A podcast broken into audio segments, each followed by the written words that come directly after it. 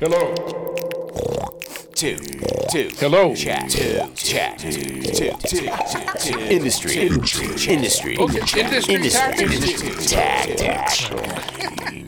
Welcome back to Industry Tactics. My name is Friendly Rich, and this is part two of my conversation with Brian Poole and David Jensen, Renaldo and the Loaf. I spoke with both of them. They were at David's house in Rhyder in uh, in Wales. Uh, spending time with each other, hanging out, catching up, and it was a real treat to be able to uh, speak with them about the Title in Limbo project, their collaborative recording that they did uh, along with The Residents in San Francisco, released in nineteen eighty-three. I do want to apologize for the quality of this this podcast. It was done via Skype. Did my best on that end, and uh, it, there are times when my questions overlap their answers. Enjoy the Rod Coddiness of it all. So sit back and prepare to be dazzled. This is part two of my conversation with Renaldo and the Loaf.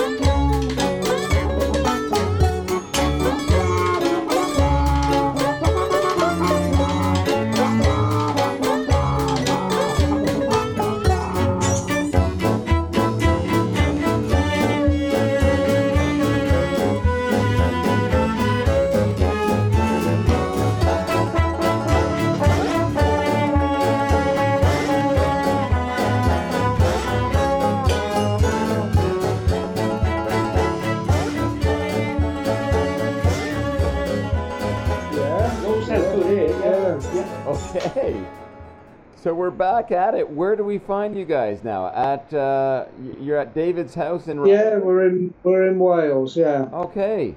What's the weather like? It's beautiful. Absolutely gorgeous. Right on. And, and look out the windows. We can see sheep and lambs. Come on. Surrounded by fields. It's very nice. Wow! Wow. Uh, it's a pity we're not on video because I could have taken the iPad over to the window and. Uh, showing you what we're seeing. And they're off. So we're into episode two here with Renaldo and the Loaf. What are you guys doing together this weekend? What are you up to? Well, we're doing an interview with some guy in Canada, I think. Wacky. Yeah, you might know him. Wacky. Local Friendly Rich. Okay, yeah, big fan of his work. Uh, big fan. Yeah, yeah, that's what we're, that's what we, no, it's it's one of, um, I, I, t- I come over and visit Dave probably about twice a year. And uh, it sort of coincides. So yeah, we're um, long weekend together, uh, just um, talking, listening to music, going out for curry, nice, that sort of thing. And and what what are you listening to these days, guys? What did we listen to yesterday? Um, oh, we listened to Hector Zazou, Oriental Night Fever. Whoa. Which is a great, a great album. Mm. Uh, I, I mean, I never liked disco at the time, but the way he's arranged it is just fantastic. Okay. Um, Bobby McFerrin. Bobby McFerrin, uh, all just all a cappella vocal yeah. group, which was good. Uh, an American jazz singer. I just bought an album of hers this week, Melody Gardot. It's an album called The Currency of Man. That's really good. Um... And that's what I that's about it, wasn't yeah, it? Yeah, yeah. Right yeah. So are you guys buying records, C Ds? Or are you how, how are you listening to music these days? Well, I buy them as C Ds, but then I rip them, and uh, I've got a small streamer uh, based on a Raspberry Pi oh. computer that I listen to most of mine. Most mostly that, or else um, Bluetooth from the iPad to listen to Spotify. Yeah, I listen to Spotify most of the time. Um, when I'm working and that, so discover all sorts of oh, things. I've just discovered so much new music over the last three or four years with Isn't Spotify. I'm on Spotify too, gents. I feel very connected with you at this point, and it, it's just so exciting yeah. to have all that access and, and to have seen it grow and, and develop since, well, the early days of you making cassette tapes, I'm sure, right? Or even so, or earlier than that, yeah. Mm. Mm. Oh yeah, it's like it's like a magical mystery tour going on to Spotify, because when you get the, the suggestions for Discover and that, it takes you anywhere. And uh, so I, I hardly actually bother to get C Ds off my shelf yeah. anymore. Yeah. You know what's really yeah. interesting about uh, that is yeah. I, I, I'll use you guys as an example when I talk about, but you still need a hunger, like like cu- curiosity of kids these days having access to all of the music pretty much ever created, right? The, all all that history on Spotify, but, but how do you dig in? How do you get curious and discover Renaldo and the Loaf? You know what I mean? Like I, I, I try to think of how I discovered you guys, and it's it's really a friendship thing, or a, a friend telling a friend. I don't know. It's it's very interesting the way we come to it. Yeah, yeah. I mean, there's there's there's so much material out there now. I do, you just you can only scratch the surface, really. Yeah, I mean, most people in the old days, uh, people you know would have discovered us because we were on Ralph, and uh, you know people that like the Residents would sort of, oh, let's check out Ralph bands, and that's uh, perhaps how they found us as well. But not now. It's not like that anymore, yeah, this, of course. This affiliation, and I think that's what from, if we might get into our episode two here, um, I had such a lovely time speaking with you guys, and, and, and thank you for, you know, your openness as artists, and, and it's really, it feels like, almost like a mentorship here. I'm really excited about talking to you again. When you had mentioned, especially the last time that we spoke, after reminiscing, you know, wow, we barely scratched the surface on... You're collaborating with the Residents, especially on the Title in Limbo record, right? I want to talk about um, this episode two of Industry Tactics. We're going to look back on, I'd like to look back on the eighties and how this collaboration, I've been listening a lot to that record lately, t- Title in Limbo, knowing that we were going to talk about it. I just want to know how, how did that collaboration with the Residents take place? Um, It's a beautiful co-release, right? Title in Limbo, and you don't really see that happening enough lately. I, I at least I don't. Bands collaborating together on a, making a record together. How did how did that come to be? Well, they they just uh, while we were there, the Residents just came up with this idea that we'd spend four days, uh, um, we'd we'd attempt to make an album in four days, right from just improvising, jamming together, to selecting the uh, pieces to work on, to lyrics. We were going to try and do everything in four days.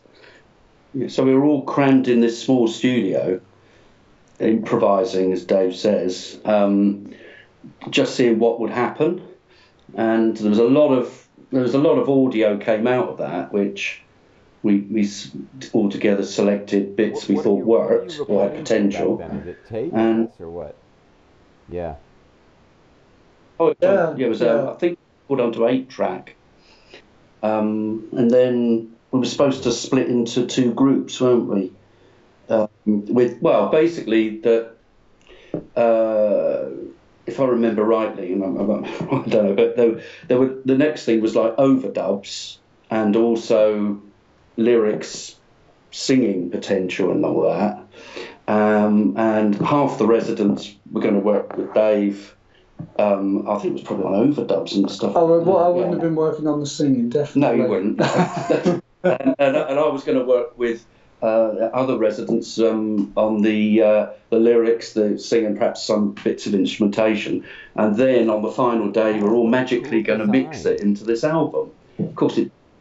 Uh, Yeah, it was, uh, we realised about yeah. um, probably on the third day that it was uh, the um, it was hopelessly ambitious. Well, there's no way we were going to possibly finish well, it. Well, the Residents weren't there very much, were they? So it was, it was like uh, we did the jam and just agreed this, that and the other. And I think it's probably by the third day it was evident that it would never happen. Um, so they basically shelved it, and we, I think, a couple of weeks later, received a cassette uh, with a, a little bit of post-production work done by the Residents uh, on the selections we'd made. Yeah. And then it just stayed on the shelf and was called Four Days, D A Z E. Um, uh, is... That was the working title yeah. for it. I remember there was, there was one piece... Um... we call Disco Surrey. Disco Surrey, yeah. Yeah, because right. It sounded a little bit like um, Is it from Oklahoma? Surrey with a fringe on top. So we called it, it, like, dis- it disco like, Surrey. And I think the drum yeah. beating thing did a sort of, you know, the sort of, the horse sound and everything, and, and it had this, yeah, it was like disco Surrey. Yeah. That's um, the working. Did, what did that become? Oh. I don't think it was ever used. Um, that that just uh, stayed there. Mm-hmm. Yeah, that was never used. Um, some some of the pieces, you know, eventually, sort of like came through on the final thing, but uh, you know, other oh, wow. chunks of it just didn't get used. Like nineteen, early nineteen eighties, right? So, yeah. Yeah, those four days were were eighty-one. eighty-one, yeah. Um, and had you had you you'd worked with them before, right? Like this wasn't really your first introduction.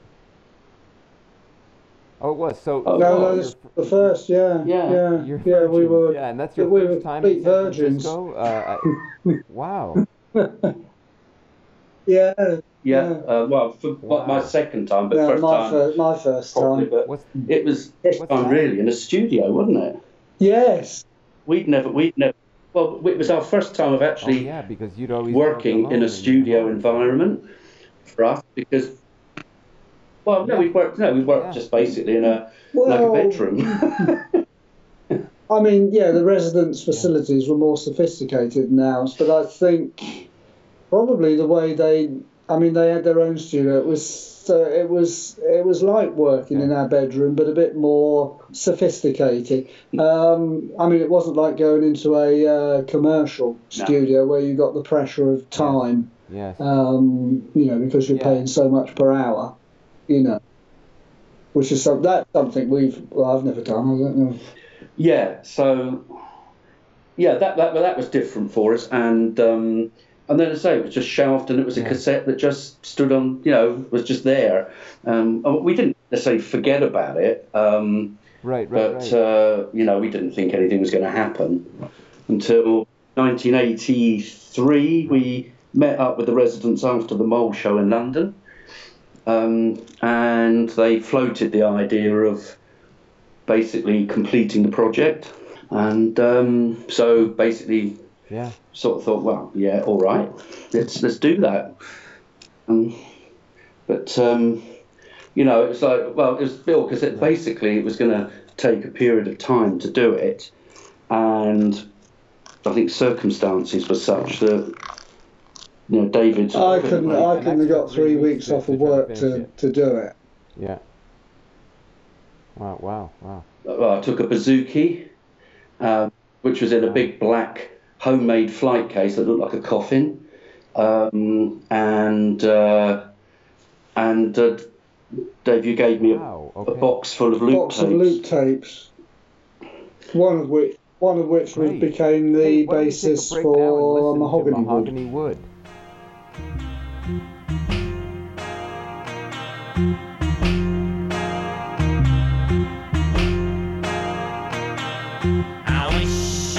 Something I wish I was good. I wish I was made of mahogany wood. I wish I were bigger. I wish I were tall. I wish I had houses instead of this hall. That somebody put me inside of one day. I know who he was, but say he looks at me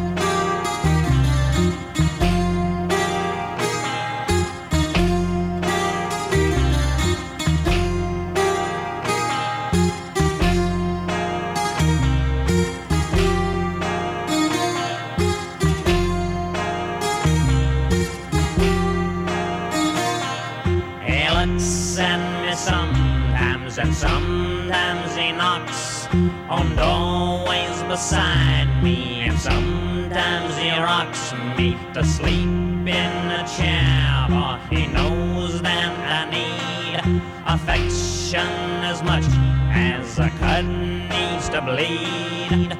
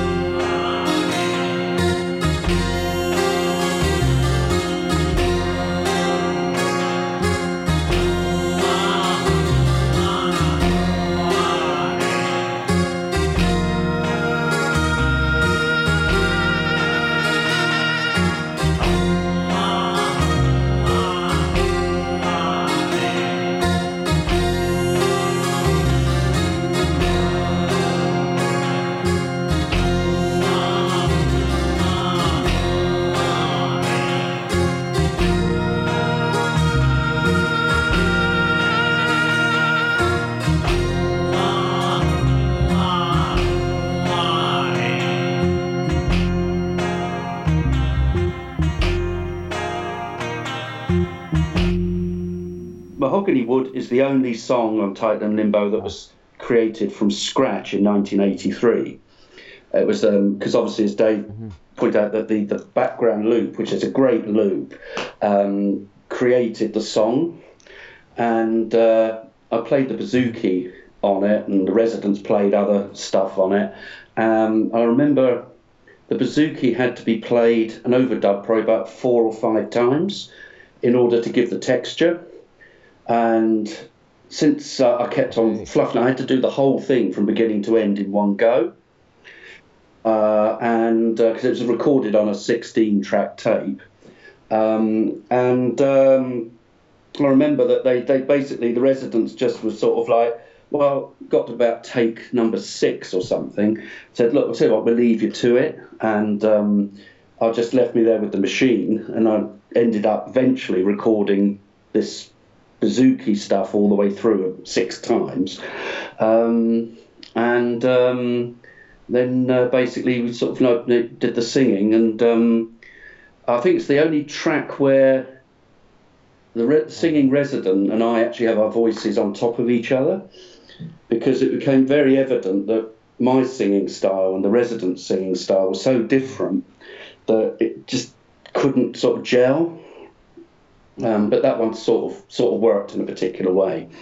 And um, I, I, don't, I don't know, I think um, Mahogany Wood is, is my personal favourite of the album. Um, you're kind of touching on it a little bit here, the art of collaboration. Like, not having ever collaborated with the Residents, I wonder, like, just I'm, I'm I'm cutting back to nineteen eighty-one here.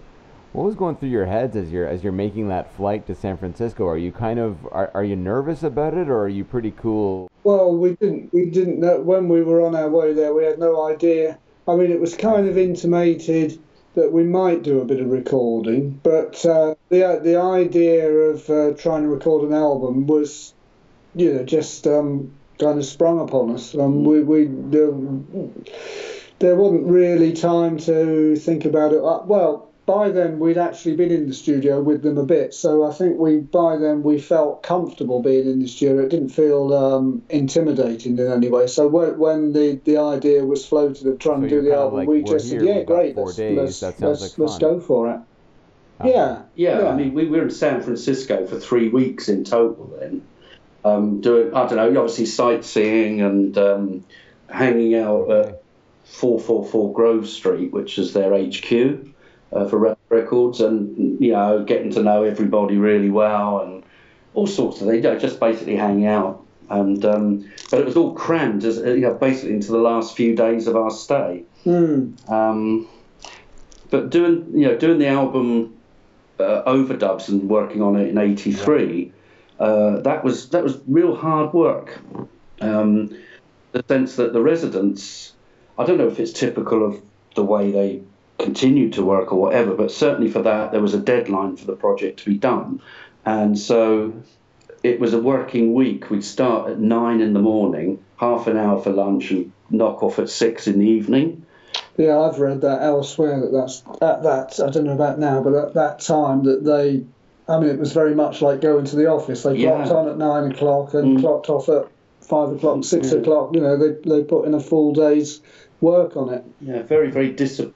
And uh, and we got I got weekends off, um, and so in basically the fifteen working days, the, the album was was done. Um, uh, it was mixed on the last afternoon I was there, and it was just time to get me, you know, get my bags there and get me to the airport. Uh, so it was all very, you know, deadline like.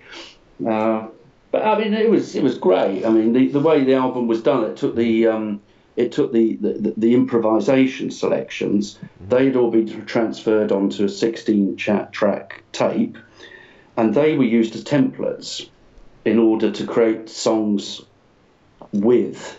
And in some instances, the original improvisations pretty much got rubbed out, but are there in the spirit of what the piece became. In other ones, the more of the original improvisation is there, especially on Monkey and Bunny, for example. Um, that is still structured in a, in a, in a way which has um, right got a lot of the original improvisation we did into it. So eventually these these songs emerged. No, I didn't realise that about someone being just used as a template. All of them were used as templates. Oh, well, yeah, but then not being actually in the final mix, so to speak.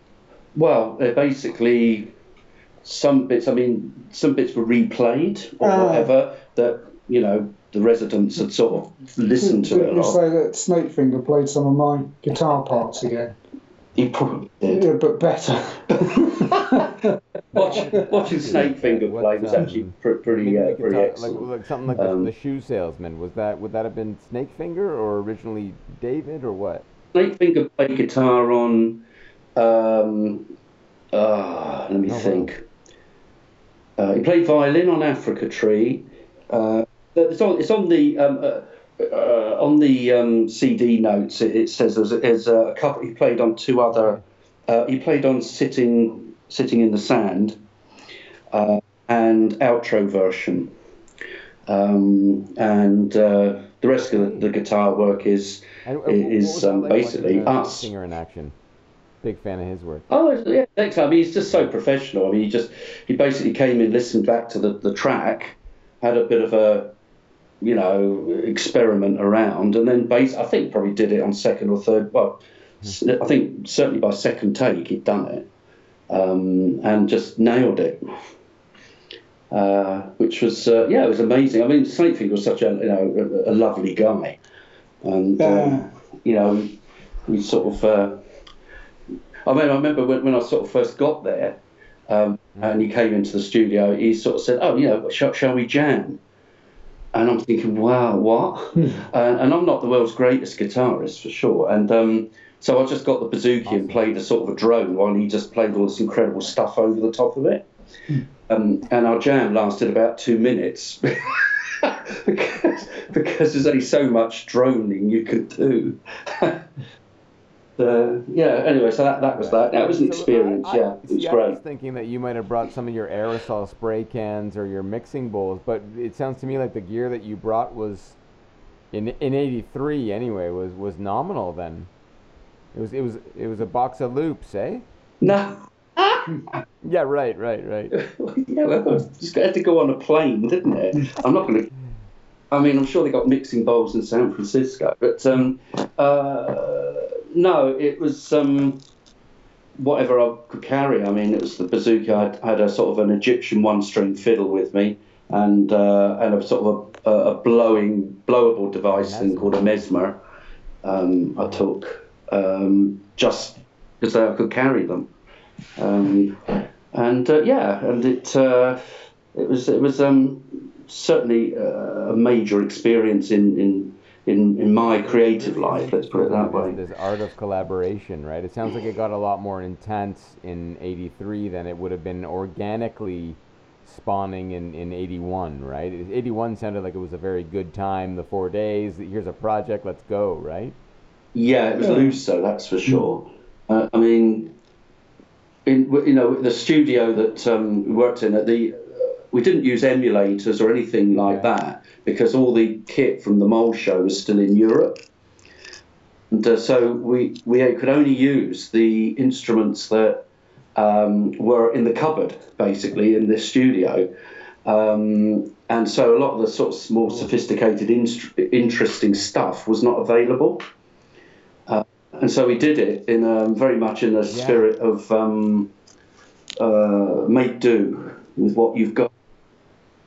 Uh, which, which, which, you know, certainly that, for Dave and me, we're, we're, we're both used to that. Yeah, using what's to hand, yeah. Yeah, yeah, yeah. yeah it's, um, I know there was one point we needed a keyboard and one of the residents nipped out the Macy's and came back with this really little Casio keyboard um, in order to, to sort of lay down some, some organ sounds and things like that. So, I mean, there's lots...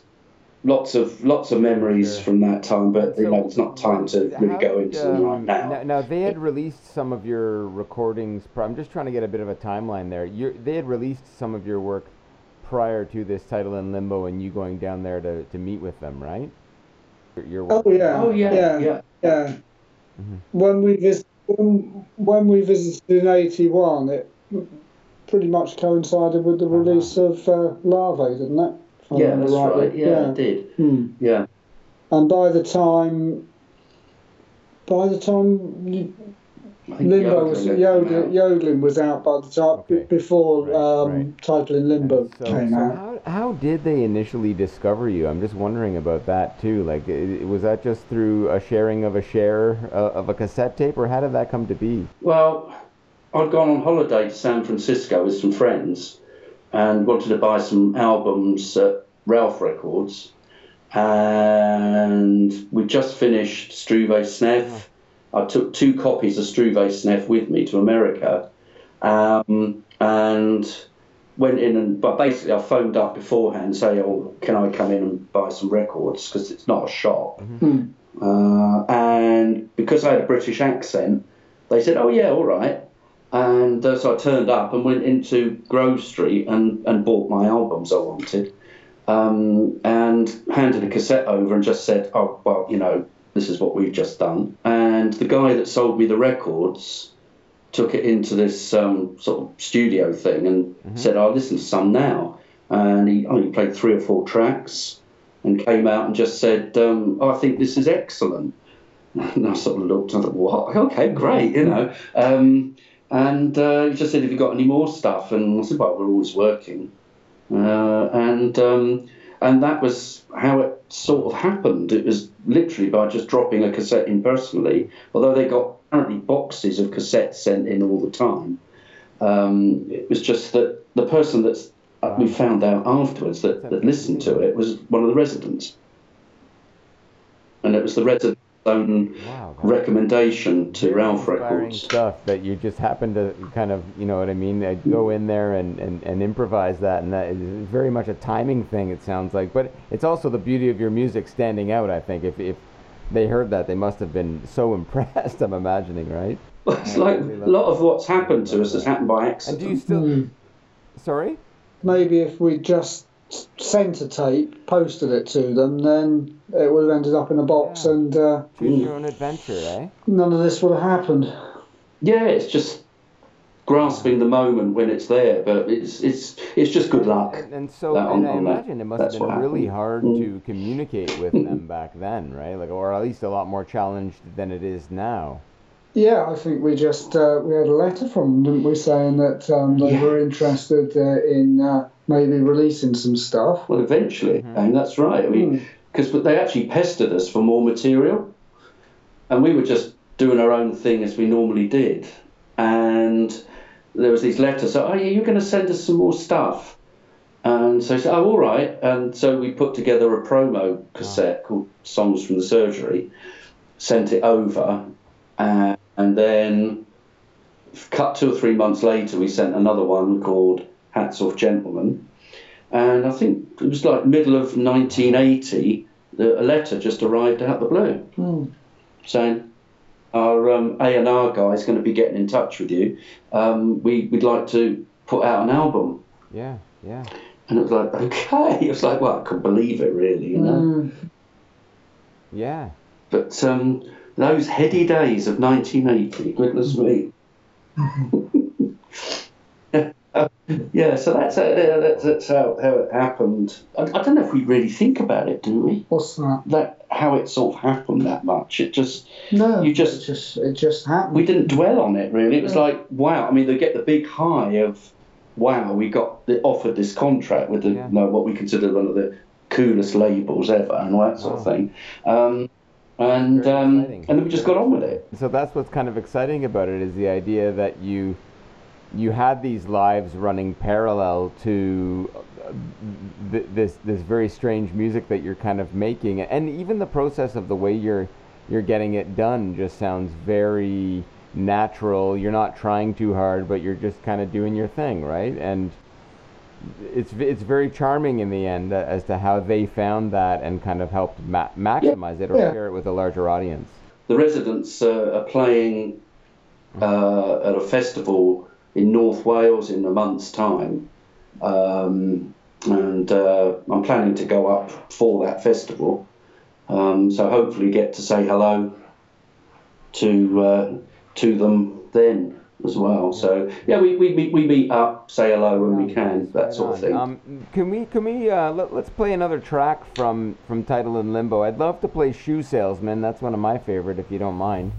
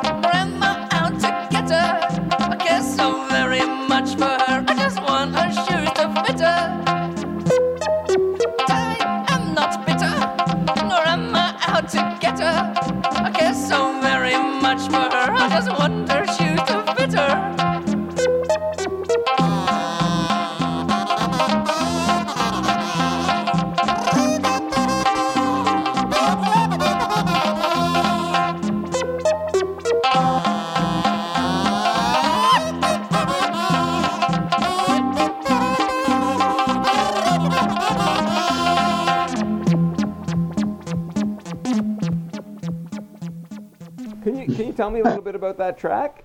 Any memories? Yeah, I mean, okay. the, the backing of that is one of the improvisations.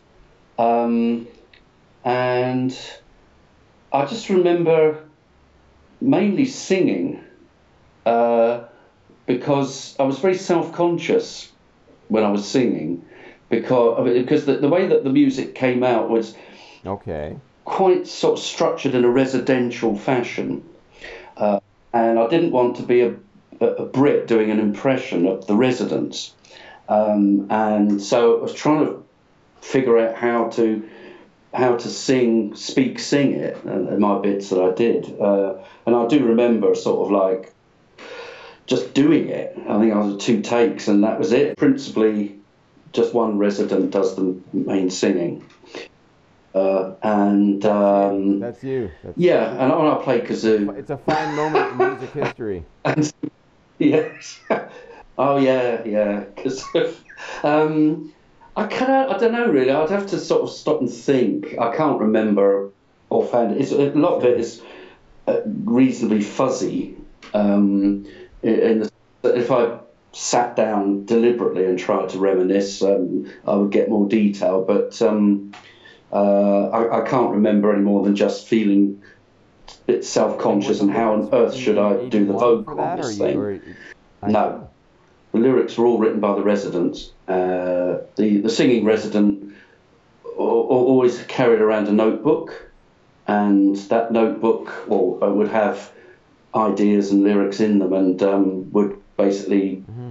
take some out and adapt as necessary for the songs. Um, so all the lyrics were actually um, done by, by them. Not, and David, not, any, uh, not I, I, I'd kind of like to get into into what that must have felt like to... Um, when it came back in eighty-three, having sent that box of loops, what was that like for you to just hear that final product? I can't remember at what point I actually, I don't think I actually, did you come back with a tape? Ta- okay, but yeah, it, I, I can't really, re- right, I right. can't really remember, to be honest, Rich. It's a long, long time ago. Yeah, they gave us, um, mm. uh, I was able to bring back a seven and a half inch per second mix of it, um, and yeah, we, we, well, you know, we obviously sat down and listened to it. Mm. How any of this stuff was made. So I was really impressed with even our last conversation as to how much of the construction of these tunes you guys do retain. But I imagine this one was a little different in that sense, right? Yeah, yeah. I think so. I think it was it was different in that when we did our stuff, we, we tended to keep... Um, sketch versions mm-hmm. of, of songs uh, as they were being generated, and so we could listen back to them and remember how they were constructed. Yeah. Um, with that, with this one, it was yeah. just like full on, straight in at one end and out the other. Bands collaborating together. It's and I'm just it's it's cool to me that you guys got together in this fashion, and it's a co-release. I don't see. I don't see enough of that happening, you know, and it sounds like it just happened accidentally almost through hanging mm-hmm. out, right? I don't think there are too many uh, instances of that, not many that I can think of, where two bands... Well, the only other one I can think of off the top of my head is Slap Happy and Henry Cow. That's the only one I can think of where the two, who were quite, well, very different, yeah. came together and made uh, albums together. And... Uh, yeah, very, very successful marriage in in a lot of ways, but I can't think of anyone else. No, uh, I can't think. You know, it was it, was, it, it wasn't a designed yeah. thing. I think it, you know, it was like a fun thing to start, and then it became a designed thing, uh, because I think it's fair to say that um, after the Mole Show, that, that Ralph Records went through some difficult times. And also it was an expedient thing right. to basically make a record. And it helped us a lot. The ro- our fifty percent of the royalties um, bought us a sixteen-channel mixer, an eight-track Tascam, uh, some effects units. Mm. And, and I'm sure that it, it helped the Residents and Ralph Records, um, but I, I, you, you know, know, resurrect themselves as well. It's a really cool thing when you talk about that that marriage of of two different sounds coming together. I can almost, like, on, on first listen, just go, oh yeah, there's Renaldo and the Loaf, there's the Residents, and you could just sort of see this this kind of little little the overlap is, is quite impressive, right? It, it's it's it's it's a fun thing that you don't hear enough of. I mean, it's way ahead of its time if you think of the um, mashing mashing up. You guys were mashing up your both of your sounds back then, right? Yeah. But I think they, everybody acknowledges that it don't sound like either band. You know, it doesn't sound like either pair. It's not like, you know, just as you would expect if you get yeah, that. Yeah, you, you well, uh, um, so it is a hybrid. What's that, David? The Bastard Child. Yeah. Well, you, the, you the didn't bring, I mean, you didn't bring Charles. a lot of your your gear. I mean, it just sounds like, yeah, it, it is. A, it is the the bastard love child. It's very cool. Um. So so uh, what was I going to ask? Okay. So also, can I assume that your association with The Residents led to that incredibly strange video that um, Graeme Whifler did for uh, the Songs for Swinging Larvae? That came about in nineteen eighty-one. When we went over in nineteen eighty-one, it was, um, well, we, we met Graeme, didn't we? Yeah, he, yeah, he, yeah. While, while we were there, oh, he yeah. was shooting a Tuxedo Moon video. And we we, we actually watched some of the, um, mm-hmm. some of the uh, scenes being uh, videoed. And um, it was talked about at the time about doing a video, and we had some discussion with him about the kind of things that we, uh, well, the, the songs we wanted to use, and um, some of the effects, like the back, the backward effects. We talked about that, but there was no discussion at that time of uh, what the content would be. That was the the content was um, pretty much down to to Graeme. He he dug up the story and. Uh, Oh, yeah. Well, one of the tracks that we did suggest, we wanted to use this guano for a donut. Mm. We, mm. Uh, with the, which is like an adult and a kid ah. going along the street. Um, basically, the kid annoying the adult.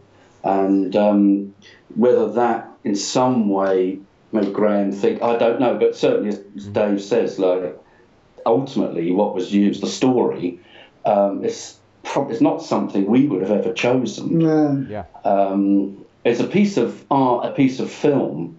Um, it's one of the first ever multiple yeah. track um, f- music films, if you like.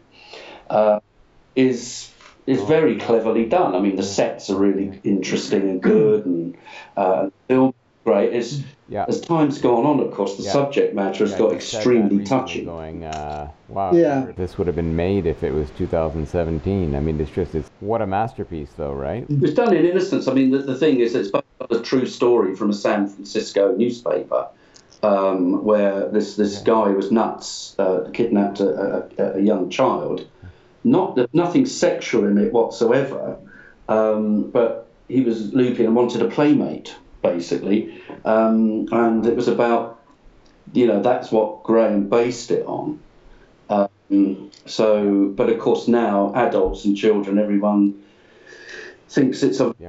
it's his extremely sensitive subject uh, yeah. worldwide. Yeah. What a, what a strange output with the soundtrack. It's just, it's a real coming together. We had very little to do with it, actually, apart from, you know, we were God knows how many miles away. Mm. Uh, we would, and no email. And we didn't even get to see it for no, several didn't. years afterwards. It was about nineteen eighty-three before we got to see it.